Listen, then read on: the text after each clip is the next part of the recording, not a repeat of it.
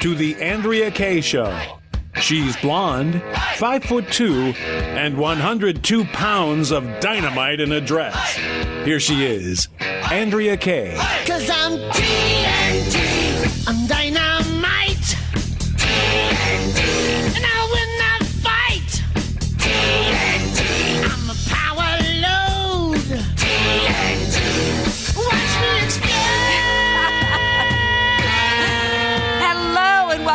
Andrea Kaye Show.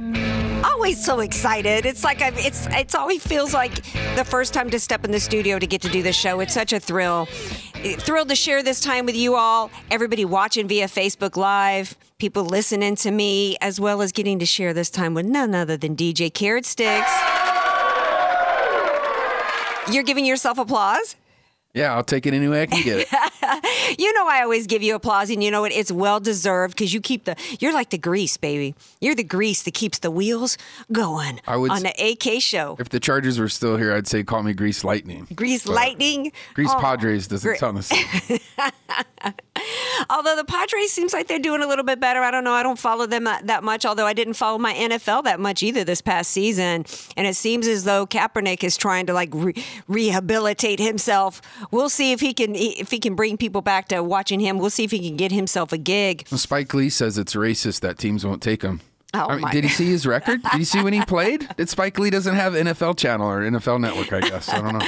I, what's the percentage of African American players compared to uh, other players? I mean, come on, Spike Lee, you could do better than that.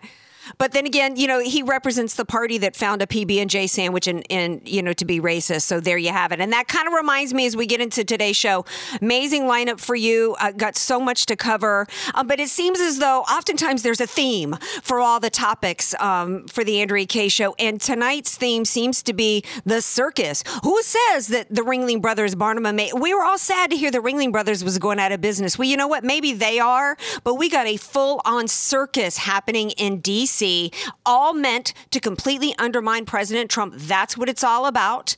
We've got a lot of people vying to be, you know, the ring leader, I guess the guy is. It's been a long time since I went to the circus. Um, but clearly that's what's happening in D.C you know, I, I I- tried to. I got so confused at one point, though. There was so so much happening under the big top yesterday that I had to actually write down a couple of notes because I was kind of getting confused. There was so many balls being juggled by Comey yesterday. I think he was the ringleader in yesterday's circus. Let me make sure I understand you right. FBI Director Comey. He says, I can confirm an investigation into Trump Russia collusion, even though it's been going on for 10 months and there's no evidence to say that there was any conclusion. I will confirm there's an ongoing investigation, but I'm not going to close the investigation, even though it's been going on for 10 months and there's no evidence. Then turn right around, throw another ball up in the air. I, as Comey, I refuse to confirm an investigation into leaks because I don't confirm ongoing investigations, in spite of the fact that there's proof of leaks. Now, even though there's leaks of intercepted calls, still won't confirm an investigation into the leaks but he will conclusively say that there was no wiretapping. What? See, I'm already confused, and I, and I actually wrote it down.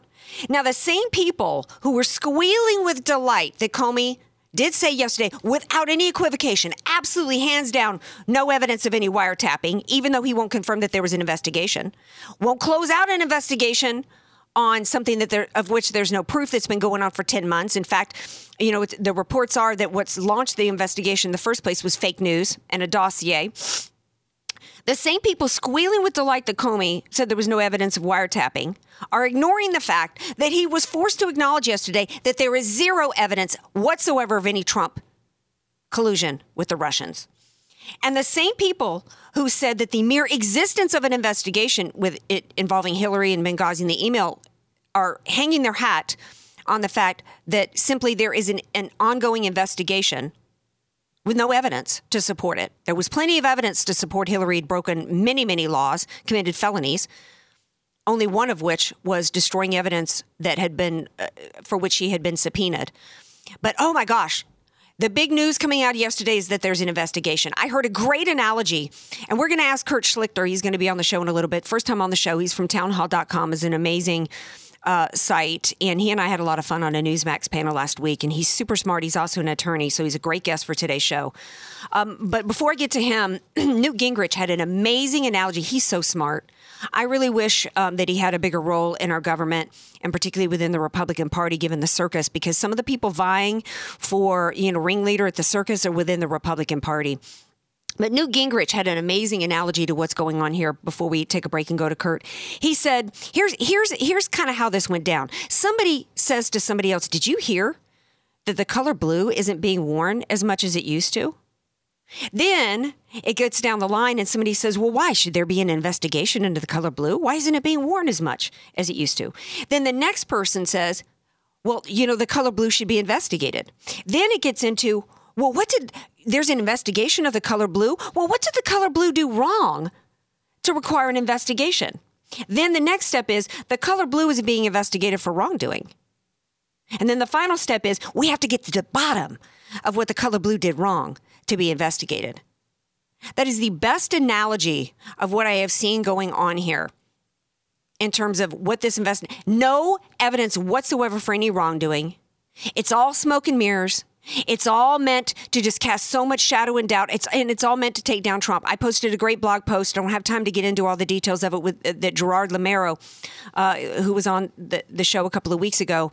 You can you can check that out on my Facebook wall. But we all know what this is really about. This circus is all just about trying to pull the the rug out from you, whatever circus analogy you can come up with. I'm kind of out of them right now, but that's what this is about.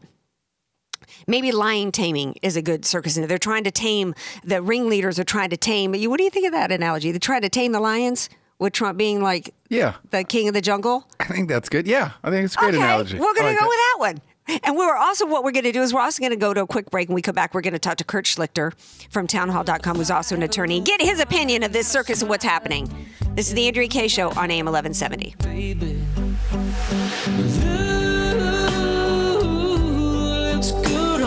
Sky. Be sure to follow Andrea Kaye on Twitter at Andrea Kaye Show and follow her on Facebook and like her fan page at Andrea Kaye, spelled K A Y E. Statistics have shown that at some point you will die. In fact, I could die during this commercial. Now that I have your attention, this is tax and estate planning attorney Rod Hadley of the Hadley Law Group. Because life happens, it makes sense to have an estate plan in place, much the same way you probably have life insurance to provide for your family. An estate plan is a set of instructions for how you want your assets to be passed on in a way that works for you and your loved ones.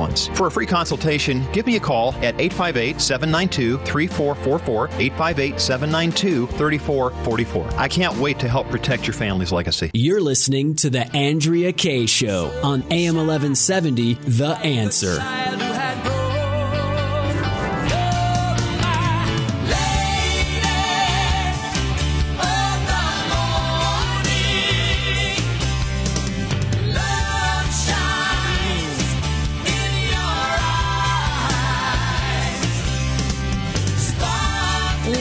Welcome back to the Andrea Kaye Show.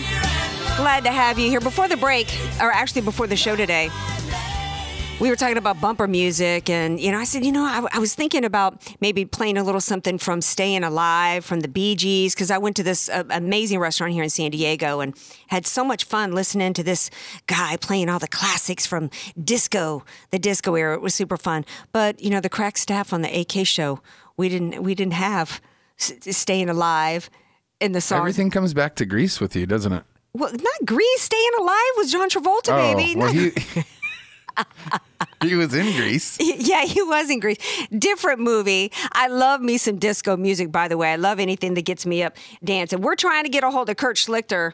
We're going to get Kurt on the line. One of the things that I'm going to ask Kurt about is I'm going to ask him what he thinks about the GOP's performance yesterday because I thought it was absolutely uh, lacking uh, in the circus. It's, you know, where was anybody? I felt like the GOP did as much to help Comey and help the left in the circus. What do you guys think? I'm going to throw this out there to you on Facebook. Tell me what you think of the GOP. Why did I miss it? Now, granted, I didn't listen to all the questions, but I did I miss the questions that had to do with Hillary and uranium? Did I miss the questions about John Podesta and his brother and the Clinton Foundation? Did I miss the questions that had to do with Hillary Clinton setting up a Silicon Valley in Russia and getting tons of money to the Clinton Foundation? I didn't hear it. Well, I guess we have Kurt. I'm going to ask him those same questions. Hey, Kurt, welcome to the Andrea Kaye Show. Hey, hi. Always great to be talking to you and uh, my uh, pals down in San Diego. Awesome. You got buddies down here. Who knew? I was a UCSD grad. Roberto's, Alberto's, all the Turdos. Well, yeah, you know, there's there's a bazillion different erdo in, uh, inclinations or wha- however you want to say it down here. So, see, I knew I liked you when I was on that Newsmax panel. You're like we're practically related. You're like kinfolk. oh, it's always good to share feelings. Yeah. Um, okay. So uh, before the break, I was talking about the Comey the Clown and the circus, the big top that was happening yesterday in those hearings. Uh, you know, I mean, the I can confirm there's an investigation into something that's been going on for ten months, uh, in spite of the fact that there's no evidence. But I will not confirm that there's an investigation into something which is felonious in terms of leaks that are happening. And I mean, it's my head was spinning. Uh, what's your explanation for that? Well, you know, I I have a little bit of a legal background, having been a lawyer for about 25 years and tried cases in San Diego, as a matter of fact. Um, here's the thing that kind of uh, interests me: the only proof, the only felony we know was convicted or, or, or committed that we absolutely know co- was committed was the release of the information uh, involving Mike Flynn. That is a felony we know exists. Everything about you know everything about the Russian collusion is all smoke. There's nothing. No, and, and first of all, it's not a felony to talk to Russians. Well, no, because if it was, then maybe I would like to think that Hillary Clinton would would have already been convicted, you know, convicted. But then again, we, you know, this is the same guy who who came out one day last July and, and laid out a case for indictment, laid out a case to recommend indictment of Hillary Clinton for all the the felonies she committed with uh, through Benghazi and the email schemes, and then turned right around and said, "Oh, you know, psych." Uh, no, I'm not going to recommend charges. So, you know, uh, yeah. So, Now, now, yeah. Now, having a bit of experience with classified information, because I was I retired a colonel 28 years. In fact, I was uh, uh, at Kearney Mesa Armory in the National Guard there in San Diego. Was one of the places where some of my units were set, and uh, I, I dealt with classified information. And if I did one one millionth of what Hillary Clinton indisputably did. I would be still at Fort Leavenworth making large rocks into small ones. Mm-hmm. I would Yeah. be in a, a gravel production industry. Absolutely. And and you know, and so if talking to the Russians was felonious, then she would be as well because you look at what she did with the Clinton Foundation. She I did I did a report a while back during during the time of the general election in which it, you know, reports came out thanks in part to WikiLeaks that she basically set up during her time as Secretary of State, she set up a Silicon Valley over in Russia, encouraging business development over there. Lo and behold, those same businesses were the one that were were lining the pockets of the Clinton Foundation and paying Bubba hundreds of thousands of dollars to give speeches. Did I, did I miss it yesterday, Kurt? Did the GOP ask questions about that and I just missed it? Well, there's so much to ask questions on. They, they probably didn't get it through the get to it through the flurry of nonsense. You know, yeah, I, I think it's very interesting that you know there there is one felony that we absolutely everybody absolutely knows was committed, and you know there appears to be little to no interest in investigating that. But this mysterious Russian collusion thing seems to be a big deal. Hey, look, if you you know if there was one scintilla of evidence of collusion, which the guys on the committee say there isn't. Clapper, who's no friend of the conservatives, say there isn't. Morell, who's no friend of conservatives, says there isn't. And Comey hinted there isn't. Don't you think we'd have heard about it, say, the last week of October? Well, yeah. Um, you know, especially since you know Comey seems to just be have his finger on the pulse with Russia. I mean, yesterday doing you know the work, work for the Democrats as the ringleader of the circus says, you know, well, yes, you know, Russia dislikes Hillary Clinton. They wanted to hurt her. You know, really? How do you know this, Comey? Are you a mind reader, or you got ties yourself to Russia? What the what? Are they like share, are they sharing Cosmos, talking, you know, dishing? Yeah. Just, just Comey and Putin. What's in your head? Yeah, Share with me. yeah. Hold me. No, I, I you know, it's just. Uh, look, I mean, it's entirely possible that the Russians thought strategically having Trump in charge was better for them than Hillary. I don't know why Hillary.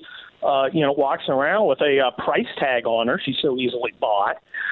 But uh, perhaps they did. So my question is, okay, so what? It is indisputable that this Russian action had no effect on our voting procedures. Now, the revelation of true information that Democrats and their media buddies tried to hide from the American people may have affected uh, uh, some voters. When they saw the level of corruption and duplicity in the Democratic Party through the WikiLeaks release of the uh, stuff, uh, the information they failed to secure, uh, yeah, I think some people said, yeah, I don't want anything to do with these guys. So as far as the you know true facts uh, because I'm a lawyer and there are true and untrue facts. True facts coming out. Uh, yeah, that may have hurt it. Uh, sadly, it wasn't our media who reported them; it was a foreign government. Yeah. Um, I think the hits on the media. yeah. Well, why why did Trump keep him around and should he fire Comey now? Uh, no, I don't think he should fire Comey now. I think that would uh, simply. I, I think he says yes to success because he's already proven himself right about the wiretapping thing. Because all he has to do is point at the New York Times uh, on January 19th and 20th, where the headline said, Wiretap info says blah, blah, blah. We know there was wiretapping that involved people around Trump because it caught Flynn. So Trump is correct. Uh, I don't think he lets them change the subject. If there's nothing there, and I don't think there is, and again, my best evidence is the fact we haven't heard anything, and we know Washington leaks like a sieve. I think he lets them run it out and put out a report that says, well, you know, there's a lot of smoke, but there's nothing. Well, and, you know, I uh, think he should fully humiliate the liberals. Right. Well, I think he should fire Comey, and I tell you why. I think he should fire Comey because I think if there's any re- greater representative of the swamp, it's Comey.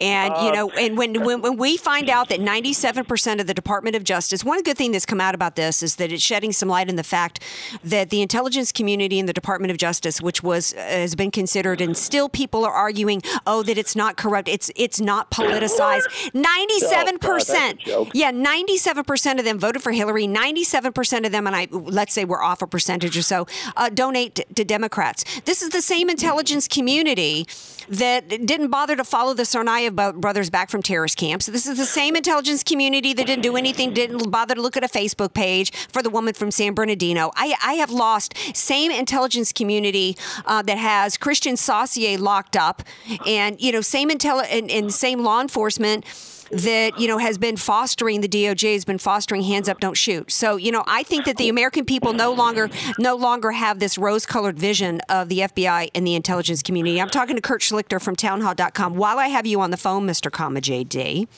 I got to shift gears. Oh, and by the way, before I do, we know that there's wiretapping because I didn't hear any questions about it yesterday, but Dennis Kucinich provided proof that he was wiretapped, and uh, Jason Chaffetz was illegally surveilled by about 40 something agents. So, yes, it's factual, and shame on anybody, Oh, yeah. especially Republicans. We also know that there are many whistleblowers coming out, like somebody named Montgomery. There's extensive reports going on at Newsmax, by the way, and even, you know, some people don't consider InfoWars to be a credible site, but, you know, the, inf- the whistleblowers themselves maybe deserve um, some review. So, yes, it's a fact that it's happened.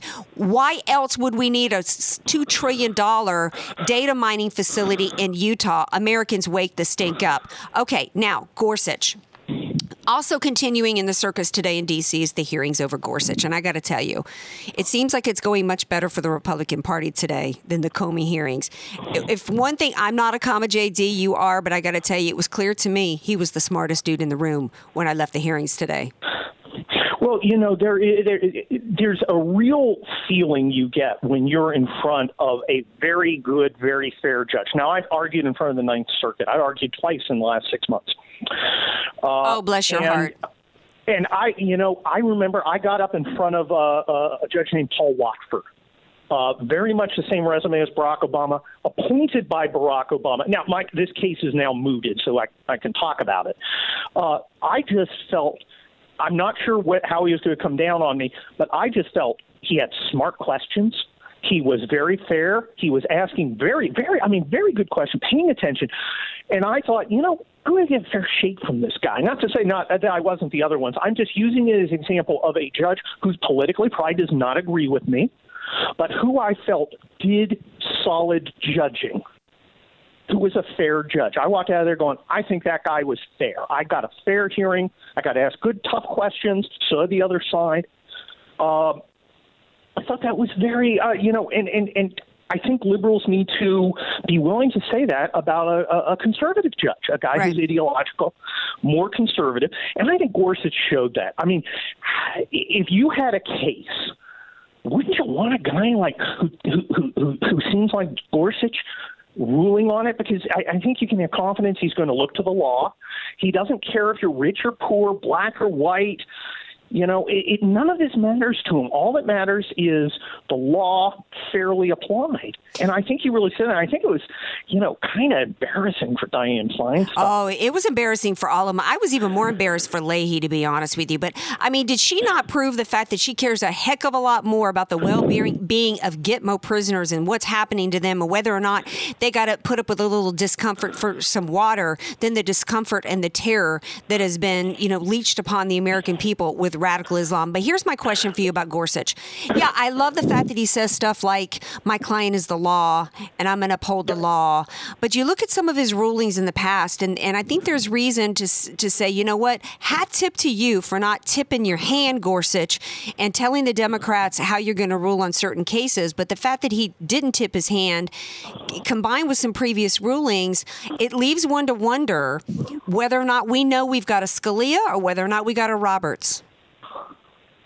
Well, yeah, I, I, I think, um, you know, I, I've, I've got a lot of confidence in him because I understand his ideology, and I think, uh, you know, I think Justice Roberts uh, applied a little more political analysis than was really uh, uh, appropriate, especially in the Obamacare decision.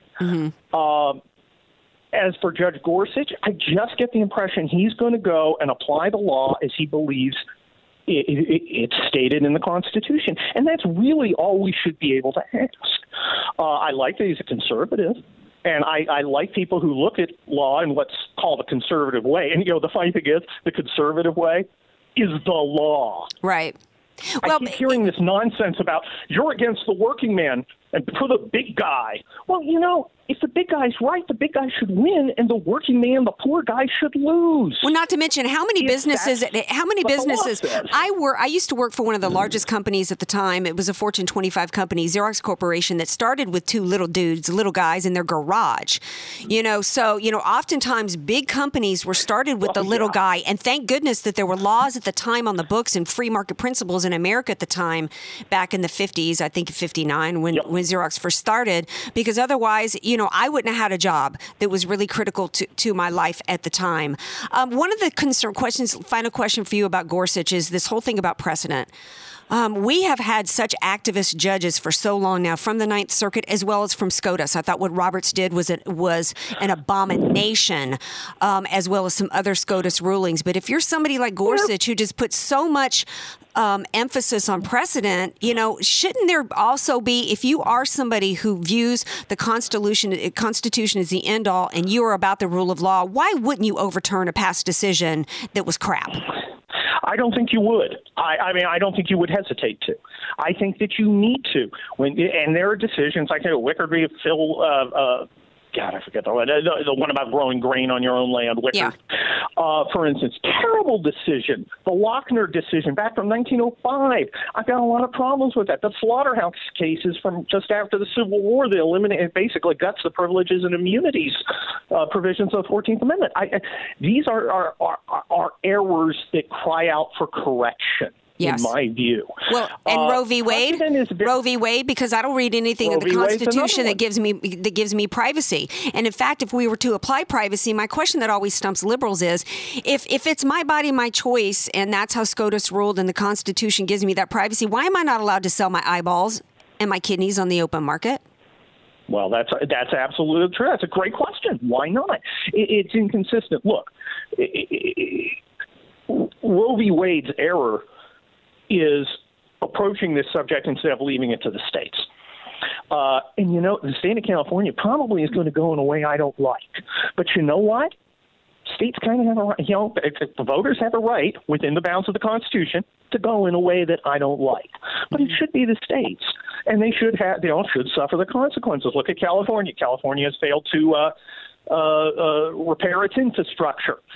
In the Oroville Dam, you've driven on I 5. Yeah. The conditions of these things, we are suffering for it, and that is appropriate. that we accept the consequences of our state. Perhaps that will teach us to make better decisions. Yeah. It is, you know, the Constitution is not some sort of tool to correct errors. It is a statement of how we are going to run our government and how the people are going to have a voice in it, and an acknowledgement of natural rights given to us by our Creator that the government cannot take from us, including the right to uh, speak freely, the right to uh, worship as we see fit, the right to defend ourselves, our families, and our communities with weapons, uh, right to be secure in our possessions. Right. These are, this is the purpose of the Constitution, a foundational document. That's why it's such an error to talk about a living Constitution. A living Constitution isn't a Constitution. Right. And, and, It's let me interject it's here. simply before- preferences. It's a, yeah, well, and one of the thing, things that I thought was so brilliant about Gorsuch today, and we're going to have to wrap it up here, is when uh, the question uh, was posed to him that involved technology, and he used a brilliant example going back to I don't remember exactly the year that he chose, um, but it was it was a long time ago and, and it was it was I think during during the gold rush days maybe. And he said you know um, technology may change um, but the principles don't. And he used an example of something from so long ago before there was telephones before there was probably even before electricity. I don't remember the year he chose. It was such a brilliant answer. So um, fingers so cro- smart. he's so he is so smart. I don't know that the GOP is always smart with their picks because for some reason the left always gets it right with their SCOTUS nominees, and we're Yeah, we're we're, we're always batting about uh, you know fifty percent. And but I think that for some reason, I I think in part it's because you've got and I post a, a blog post on my AndreaKayeShow.com posing the question why that is. Is it because the GOP is weak, or is it because they're just not as good at the game, or is it because the universities and law schools are churning out so many liberals? And I, that you know it's just hard to get purist anymore in our legal system. And for me i think that's really the the reason why uh, you want to answer that real quick before we got to go 30 seconds Well, look, there are conservative lawyers out there, ones who believe that the Constitution, the principles it embodied, must guide all legal reasoning. Um, so, I, you know, I, look, freedom is a great thing and it sells itself. If we can spread the message like you're doing about the importance of freedom, about the importance of our Constitution, it's going to win over more and more people and counteract the nefarious influence of academia, not the least of which is UC San Diego, my alma mater, the Yeah. enemy of free speech, which will never see a dime from me until it gets back on the path of, of freedom. Well, Kurt Schlichter. I, I, that's the perfect way to end it because when we come back from the break, I've got Turning Point USA going to be on the show for the first time, talking about what they're doing to help uh, to help young people understand the value of the free market system and the value of limited government, and a way as a way to counter the liberal messaging that's been that's been um, forced upon our youth. Uh, how can people read your stuff? Because you're with Townhall.com. uh, every Tuesday, every Thursday, townhall.com. Uh, I, I've got my column, and of course, find me on Twitter at, uh, at Kurt Schlichter. Look All for the hashtag caring. All right. Thanks so much for being here. All right, guys, stay tuned because we've got Josh Thifault going to be with us with Turning Point USA. You're not going to want to miss this segment. I'm super excited about what they are doing for the future of America. Want more Andrea Kaye? Follow her on Twitter at Andrea Kaye Show and like her Facebook page at Andrea Kaye, spelled K A Y E. Statistics have shown that at some point you will die. In fact, I could die during this commercial. Now that I have your attention, this is tax and estate planning attorney Rod Hatley of the Hatley Law Group. Because life happens, it makes sense to have an estate plan in place, much the same way you probably have life insurance to provide for your family. An estate plan is a set of instructions for how you want your assets to be passed on in a way that works for you and your loved ones. For a free consultation, give me a call at 858 792 3444, 858 792 3444. I can't wait to help protect your family's legacy. Home buying and selling can be a daunting and stressful experience. It will likely be the biggest financial purchase of your life. Hi, I'm Julie Mills Brennan, and I've been selling homes in San Diego for over 20 years. I've seen the market in its highs and in its lows, and through the years, I've immersed myself in nearly every market area. I realize that anyone can find you a house. I want to find you a home, a home that you will build great memories in. Call me or text me at 619 992 7113. Call me today. I would be honored to help you find your dream home. You're listening to The Andrea Kaye Show on AM 1170, The Answer.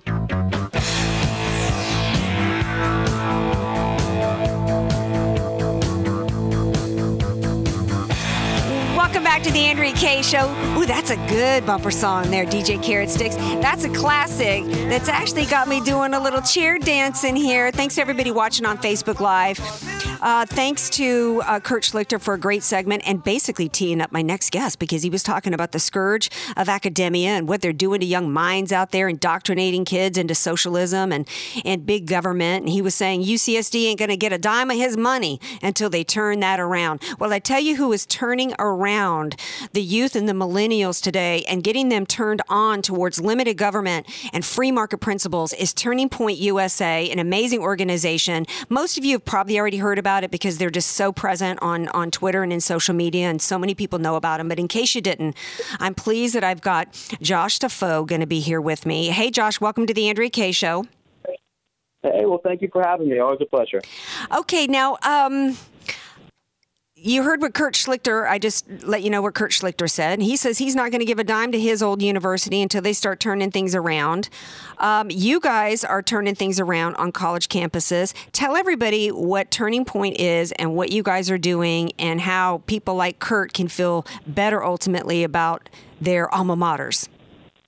Oh, absolutely. So essentially, Turning Point USA is the most powerful 24 7, 365 conservative activism group operating on high school and college campuses in all 50 states. So we're on 1,100 campuses, actually. We promote free market capitalism, limited government, personal liberty, and we do so from a nonpartisan angle. This allows us tremendous access to a lot of these public campuses that could theoretically reject a political party or a candidate, but they can't reject an educational nonprofit. So, for this reason, we get into some of the most liberal schools in the country, and everything that we're about is, is demographic change. We want to bring these common sense, uh, pro America, nonpartisan ideas to young people because, I mean, you walk up to the average kid in this country, and they don't want somebody telling them what to do. They're rebellious. They want to make their own way. They want to chase the American dream.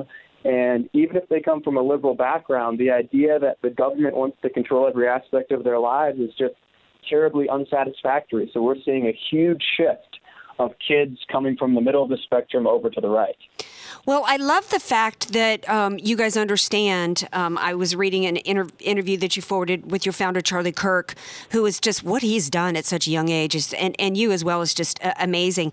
But you guys, uh, of course, I think the fact that you're young helps you to understand how to talk to younger people and how to talk to the millennials. And one of the things he says that's important is that he, the younger people of today, whether they're college age, high school, or even the millennials, uh, they don't really like the labels of conservative and liberal. And there was uh, last week I talked about a video that was done, uh, man on the street interviews with some young people, and they the name Betsy DeVos, man, they hated her, hated everything she stand for. They were quoting all the liberal talking points, but when they were asked about her positions on choice and stuff, and on government getting out of choosing where somebody should go to school, they were all on board with it.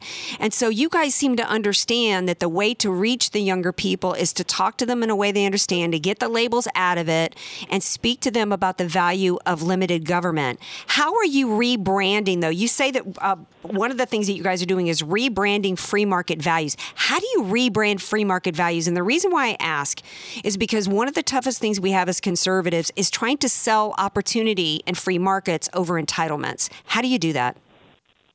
Uh, the best way is to take the argument not even to a deep level, but to a two, three minute conversational level. And Turning Point started with the idea that, uh, so our founder read an article right after he started Turning Point that the average college kid only has four or five real conversations a day, which seems astounding. But Wow. when you consider how much time there is on your phone and walking between classes, and it makes a lot of sense. So he thought, hey, what if I hire really sharp young conservatives, we train them up, and we send them out as field directors to just engage with hundreds and thousands of kids on a campus in a day? And that turned out to be uh, just total magic. There were groups starting at schools that nobody ever thought we would see a conservative group start at and uh, that was kind of the basis of, of everything. And then from that, we went on to build uh, what is now the biggest social media footprint in politics. We reach 31 million people a week, and we Wow. feed that back in field activism and the hundreds of groups. But overall, uh, you divorce these ideas from names, you divorce these ideas from parties, you divorce these ideas from candidates, and then you have those two, three minute conversations that right now our volunteers and chapter leaders and field directors are having. Like right now, there are hundreds of those kids trained up by Turning Point that are on campus right now as we speak that will speak with a few hundred kids a day on their campus and just break down these ideas in a two, three minute conversation, walk them down the path of their major, what they want to do. Do you want to start a business? Do you want to start a family? And start talking about the basic tenets of conservatism and show them that the people and the key words that they've been conditioned to hate through education uh, really aren't that bad. What kind of reception do you guys get? I mean, I, I, I know that you guys obviously do a lot of good training with your people going out there, but I, I got to imagine that, you know, there's been so much. You look at the videos coming out on college campuses when a conservative goes to speak. We're talking about property damage. We're talking about pies being thrown in people's faces. We're talking about, you know, the worst type of violence and behavior happening. And and and so I marvel at your guys as your people's ability to go out there and start these conversations without getting their hair snatched out. How do you how do you guys do that? So I think uh, a great uh, a great picture of the difference between liberals and conservatives in that demonstration setting is what happened at our Denver Leadership Summit this past weekend. So Antifa, which is, as you probably know, this very aggressive, pro-liberal. They're supposed to be anti-fascist, but really they're the fascists because they don't want to see any type of freedom of thought or freedom of discussion. They showed up to our event, violently protested it with very, very uh, vulgar language. They wore black masks and black suits and all that.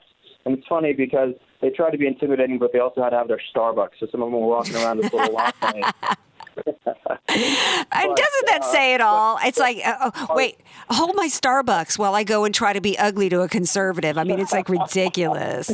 so so they go out and do that and our kids actually we didn't even tell them to do this our kids walk out of the leadership summit in denver with turning point signs and and they're all bright eyed and brilliant smiles and dressed nicely they go out there and they intellectually challenge these people and they had no idea what on earth they were talking about. Many of them were clearly paid protesters by these leftist soros groups and all that. And it was just it was a huge win for conservatism. And every one of those kids that challenge those people are never going to be afraid of another liberal demonstrator again for the mm-hmm. rest of their life. But the left knows that they are losing on ideas so they have to try to win on intimidation and it's not working the biggest dynamic that we're seeing around the country on campus is that students in the middle who used to lean left or maybe they're they're right around the middle a little bit lean right they certainly don't want to be a leftist. They see uh, they see these terrible things like the violent protests at UC Berkeley, Mm-hmm. and they say, "Well, I don't really know what it means to be a conservative. I'll check it out, but I definitely know that I'm Right. not a liberal." Right. And uh, and we're winning we're winning big time right now on college campuses. I've got a question for you from one of the listeners that has to do with policy, um, and um, I'm not going to give you my per, my. I'm just going to throw it out there to you. You might have seen my answer because I, I tagged you in it already. But the question is this: uh, Could the GOP secure a 2020 POTUS win by offering student loan debt forgiveness? Wouldn't that one trillion dollars be a good investment for the future? What do you think about that um, as an idea? So I think that that's a terrible idea. We already have an insufferable amount of debt. And as these students become more politically literate, let's say they're not even hardcore conservative, but just kind of common sense, starting to figure out things on their own, they see that this is such an impossible situation. Um, I, I believe that if we, Turning Point and a lot of other great groups on the right, do their job between now and 2020, that that would actually be a poor strategic decision because so many of these students realize that there's so much more benefit in their long-term future for us not to do some type of absurd student loan forgiveness program that we can't afford. Well, yeah, it's it's another entitlement. So I had I have a few issues with that idea as a conservative. Uh, first of all, the fact that I put myself through school for you know working five nights a week, took out student loans that I paid back every dime myself, and you know what? It was a major accomplishment for me. That was a good thing for me to have to go through because I learned about myself. I learned about hard work, and you know what? That degree meant more to me because I earned it. It wasn't handed to me. I, I not only earned my degrees, but I, I, I paid my that every dime of that tuition myself. If we have a problem with students uh, with tuition being too high, let's go and solve that problem. The solution is not bigger government, right? It's not going to the taxpayers. When you have No, well, bigger bigger government is why we got into this problem in the first place. I mean, higher Right. education. It's not it's not a popular thing for someone like me who speaks around college campuses to say, but right now it's a cartel. The government has so much control over these large public colleges. The government is the one constantly feeding these kids through government load programs coming from government high schools that socially pressure anybody who gets better than a D plus average to go to school or they're going to become a miserable failure. I mean, it's right now it's a cartel, Right. And the government is using it uh, up until now when we had so much liberal control. Uh, their goal was to churn out as many leftists as they could out of these universities. Because when we think about this dynamic, it's terrible, but it makes sense from the leftist strategic perspective.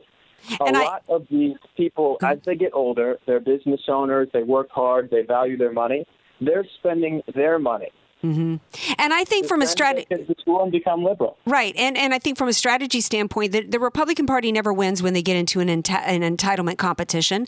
So I don't think it's good f- from a strategy standpoint, and it doesn't solve problems. And I just, I, you know, Don Sherman, thank you so much for the question, but I think uh, Josh and I are in agreement that that's not the way to go. I think you know uh, when you've got universities hiring people like Pocahontas and paying her four hundred thousand dollars to teach a class, I think the problem is is more in the universities. Uh, John Stossel did a great uh, book on and did reports on the gross. I mean, these state-run schools are, are no better than the DMV. They're no better than the VA. I mean, it's bloated waste. It's you know, and and so again, big government's not the answer. Um, what is the goal though? Okay, so is it is it that you guys are? Last question for you: Is it that you not only are doing a great job of helping to educate people on and young folks on on free market principles and limited government and all that, and uh, hopefully, uh, of course, you the goal might be to have them vote. But do you also have programs, pu- kind of putting you on the spot here, that maybe you want them to run for office down the road? Is there any bit of that as an end game goal? So that's certainly something that we've considered. And right now, Turning Point is so young where we started in 2012 and did not have a strong nationwide presence until more mid end of 2014 and then 2015 and 16 we saw demonstrable growth. So right now the oldest of our longtime activists, I mean a lot of them just got out of college. Right. I got involved very very early on and I'm only 2 years out of college, so that could be a plan. It's something that we've discussed, but uh, more on that later. And as soon as as soon as we do launch something like that, you'll be one of the first to know. Awesome. As soon as you decide you want to run for office, you better let me know, Josh. All right. How can pe- how can people get more? be a while. yeah, How can people get more information? And you guys have a conference coming up in June. How can people find out more about your organization and the conference? So best way is to go to our main website, which is tpusa.com. And also just watch out for all of our social media on Twitter and on Facebook. But we, we have a series of conferences coming up this summer. We have the Young Latino Leadership Summit coming up in July. We have the Young High School Leadership Summit coming up end of July, beginning of August. But the biggest one, the one that uh, I shared with you earlier, is the Young Women's Leadership Summit in Dallas, the middle of June. That's going to be incredible. We're going to accept the best 1,000 high school and college female activists that apply. We already have some of the most impressive young conservative women in the country who are going to come by and share and not only speak, but also spend time with these young women who are the future of our country. Awesome. So if you if you are a young lady listening right now, go to tpusa.com slash YWLF. And if you are a parent or grandparent, uh, send your kids over to that link, and uh, we would be very, very glad to uh, to connect her with other wonderful young conservative ladies around the country. All right. Well, thank you so much, Josh, for the work that you guys are, are doing out there, and thank you for being on the show today. Hey, well, thank you so much for having me. I hope to be on again soon. All right. Take good care. Okay, gotta let you guys know. I'm, I'm already wrapping up. I'm getting to the to the final segment of the show in, in a couple minutes. I forgot to tell you guys if you're in San Diego or anywhere in the San Diego area, we've got a fun, super fun event. Uh, AM 1170 does coming up on April 20th. It is hosted by. It's it's talking about an honest look at the first hundred days of the Trump presidency, and we're what 61 days in. So we got some significant stuff happening. When we come back from the break, we're going to talk about Obamacare. Um, but this event event's going to be super fun, hosted by Larry Elder and our main man, Mark Larson, here at AM 1170. So it's Thursday, April 20th. It's at the San Diego Women's Club down in Bankers Hill. I mean, tickets are, are so affordable. It starts at $25. You get to hear um, Larry Elder, who's just such a superstar and one of my favorites. I think he was on Hannity last night. Y'all know Larry Elder. He's amazing. And, and so is Mark Larson. He's on from 6 to 9 a.m. here in the morning. So uh, go to uh, am1170theanswer.com. Find out for more information. So you're going to want to be there. It starts at 7 o'clock. So, hey, we're going to take a break. We come back. More with the circus going on with Obamacare replacement, repeal or replace, replace or repeal. What's going on with that when we come back from the break?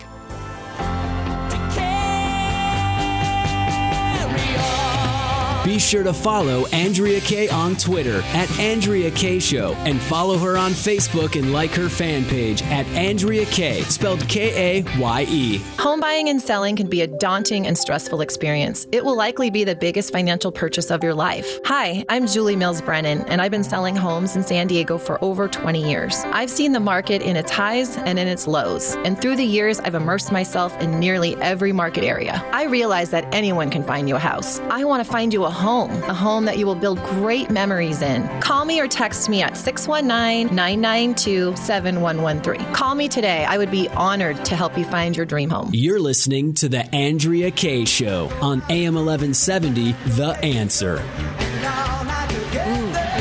Another great song.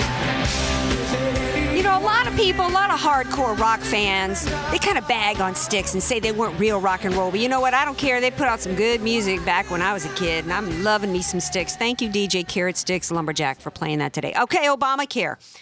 Um, repeal or replace, you know.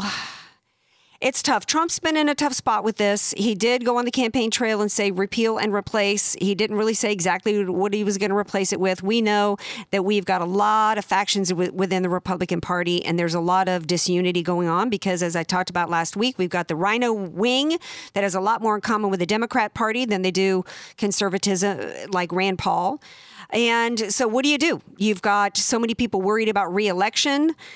Do you do they let it die? Then you know we've got an entitlement that's had a long time now, seven years to get its tentacles out into America. I have said before and continue to agree with Dr. Orient, who was on the show before. She's the executive director of the Association of American Physicians and Surgeons.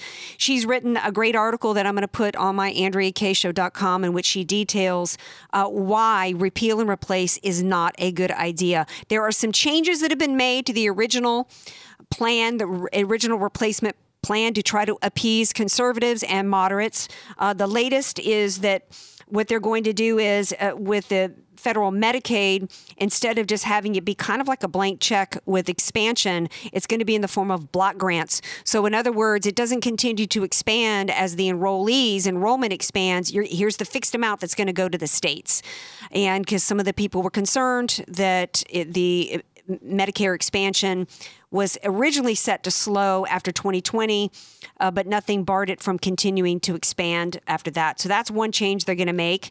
Um, uh, one other change, which is really important, and for the life of me, I cannot understand why this was not in the original replacement plan. They are going to have, they are going to require they're going to give states the option of requiring able-bodied Medicaid recipients to work or participate in job training training programs or do community service. This was something Bill Clinton said back in the 90s. He made any type of welfare or entitlement program transactional. You had to earn it. Why in the world do we even have a Republican Party that ever was going to give any kind of entitlement to somebody who could work and was choosing not to? And so many of these people, I think 11 million of them, didn't even have kids. There's also um, to help these seniors. You know, they also are going to say they want to continue to require the pre-existing conditions under the insurance companies, but then they're not going to enforce people or mandate that people buy it. So who was going to pay for that? So now I guess they're going to increase. Uh, tax uh, give 75 billion dollars additional tax credits to help people buy policies on the individual market. I'm liking some of these changes. I think it's getting better, but I think ultimately it's not a free market solution, which is what we needed. We really Trump says the best thing to do would be to let this thing die on its own. And you know what, Trump? I agree with you, and you should let it die. They, what they've done is they're fear based, worrying about whether or not anything's going to be bloodied and whether or not they're going to lose in 2018. And they should not be worried about that. That's not doing what's right for the American people. That's more of the same Republican crap that got us into this mess in the first place. And I don't care whether it's John Kasich up in. Uh, up in Ohio, or whether or not it's somebody, you know, uh, in upstate New York who's worried about reelection, that should not have anything at all to do with anything that's done with Obamacare and the replacement. Doing what's right for the American people. Let this thing die. Again, I'm going to post uh, Dr. Orient's um, response to this on my website. And I want to know what you guys think. Is it prudent? To basically do some kind of quasi Obamacare light in order for reelection, or do should we let the thing die? Joining me, rather late, I might add, is my man, Al Arias, my smooth operator, here to talk about the budget. Hey, Al. Yes. All right. Well, glad to see you, my friend. We got about five minutes. I don't know if you had a chance to, uh, first of all, Obamacare. Um, they are trying to uh, kind of do a quasi free market plan. One of the things that they're doing is adjusting all the tax credits. There's some people like Dr. Orient who is saying these tax credits are nothing more than subsidies because a lot of the people going to benefit from them don't pay any taxes. Other people are saying no, we're on the right track because a lot of the people are going to benefit from these these tax breaks, eh, particularly involving the HSAs, health savings accounts, all that are people that are losing their shirts tax wise, and it's a benefit to them. What do you say? Well, Congress is uh, between a rock and a hard place. And uh, it's going to be very, very difficult to take away benefits, especially from the disadvantaged. So there has to be a way to come to a political position that will pass muster, that will uh, take an initial step to curing an incredibly bad situation created by Obamacare and entitlements in general. Well, I, I hope that, oh, you know, Dr. Gina was telling me Friday that she thinks that they're going to do amendment after amendment and they're slowly going to ease their way to a full free market uh, plan. I think that's the only way to save it. I think that what we've got right now is playing politics. I think they're worried too much about reelection. And you cannot do what's right. We've got $20 trillion in debt. That gets us into the next thing. You cannot, we've got people screaming on both sides that Trump is trying to cut too much out of the debt. We cannot afford to continue entitlements that we can't pay for. Well, it's a process, and we're engaged in the process. Mm-hmm. So there's give and take. It's the legislative process. So it's going to go on like this. We don't know what they're coming up with. They come up with things that uh, ring very uh, well to conservatives like me, Mm-hmm. where uh, there's a requirement to work Yeah. in order to get benefits. Well, we had that in the Reagan years, and it was beautiful. We also had for, it- for for the whole United States of America, including the disadvantaged, and yeah. they worked. Mm-hmm. And all of a sudden, as soon as you recreated the dole, they stopped working. Well, yeah, Bill Clinton himself said that it should be transactional. I talked about that before you came in. Um, you know, so the left, of course, is trotting out when it comes to the budget. Oh my gosh, the Republican Party wants to starve old people and wants to feed, you know, dirty water to kids. Uh, they, they said, oh, you know, Donald Trump is trying to get rid of Meals on Wheels, which is not even a federal program. And, you know, all they're trying to do i i across the board, we're talking maybe 20% cuts to some of these programs, $227 million uh, for home deliveries. And they can't even track how much of that actually goes to Meals on Wheels. We have, here's my message to liberals who want to trot out those same talking points. The war on poverty has cost us over 40 years trillions of dollars, and we have more people on food stamps than we've ever had. So big government spending entitlement programs has not made anybody healthier, hasn't increased anybody's access to a doctor, hasn't fed any more people. No more people are working. We still have fewer people actually. We have fewer people after eight years of Obama in the workforce than than we've had going back to, to pre Jimmy Carter. Some of the programs that they're looking looking to cut, I got to looking at it and thinking, how in the world did they ever even get approved? Uh, the W- Woodrow Wilson International Center for Scholars, a, a program to provide scholarships in social sciences and humanities. Hey, you know what? Put if they're going to go to a trade school and learn how to swing a hammer, maybe we should put a few bucks in there. The Inter Inter America Foundation, which promotes citizen-led grassroots development in Latin America and the Caribbean. That's basically a government program just for some people to want to go and sip a Mai Tai on a beach. I mean, this is ridiculous how we've gotten with our budget. There are ebbs and flows. So we went through all this entitlement stuff in the ebb. Yes. Now we're in the flow. And a lot of the entitlements have to be cut and Mm-hmm. they can't be maintained over the long pole. It's the biggest reason why we have these trillions of dollars of debt. Yeah. And uh, we have to take action Yeah. to to stop the reaction. Right. Well, you know what? You're right about one thing. Once an entitlement gets going, it's almost impossible to pull it.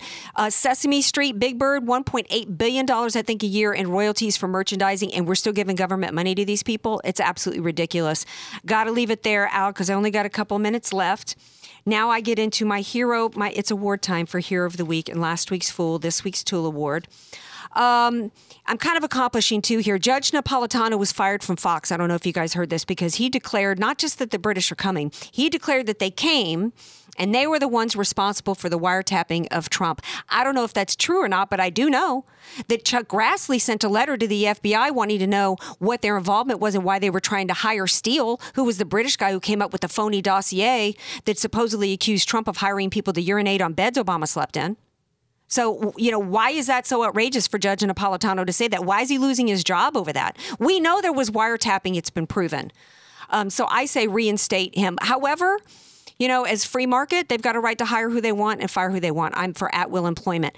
That also leads me to Tomi Lahren, who was suspended from the Blaze because of her interview on The View, in which she outed herself as pro choice. And that's caused uh, a lot of uproar. And for those defending her, I would say, why are you defending her?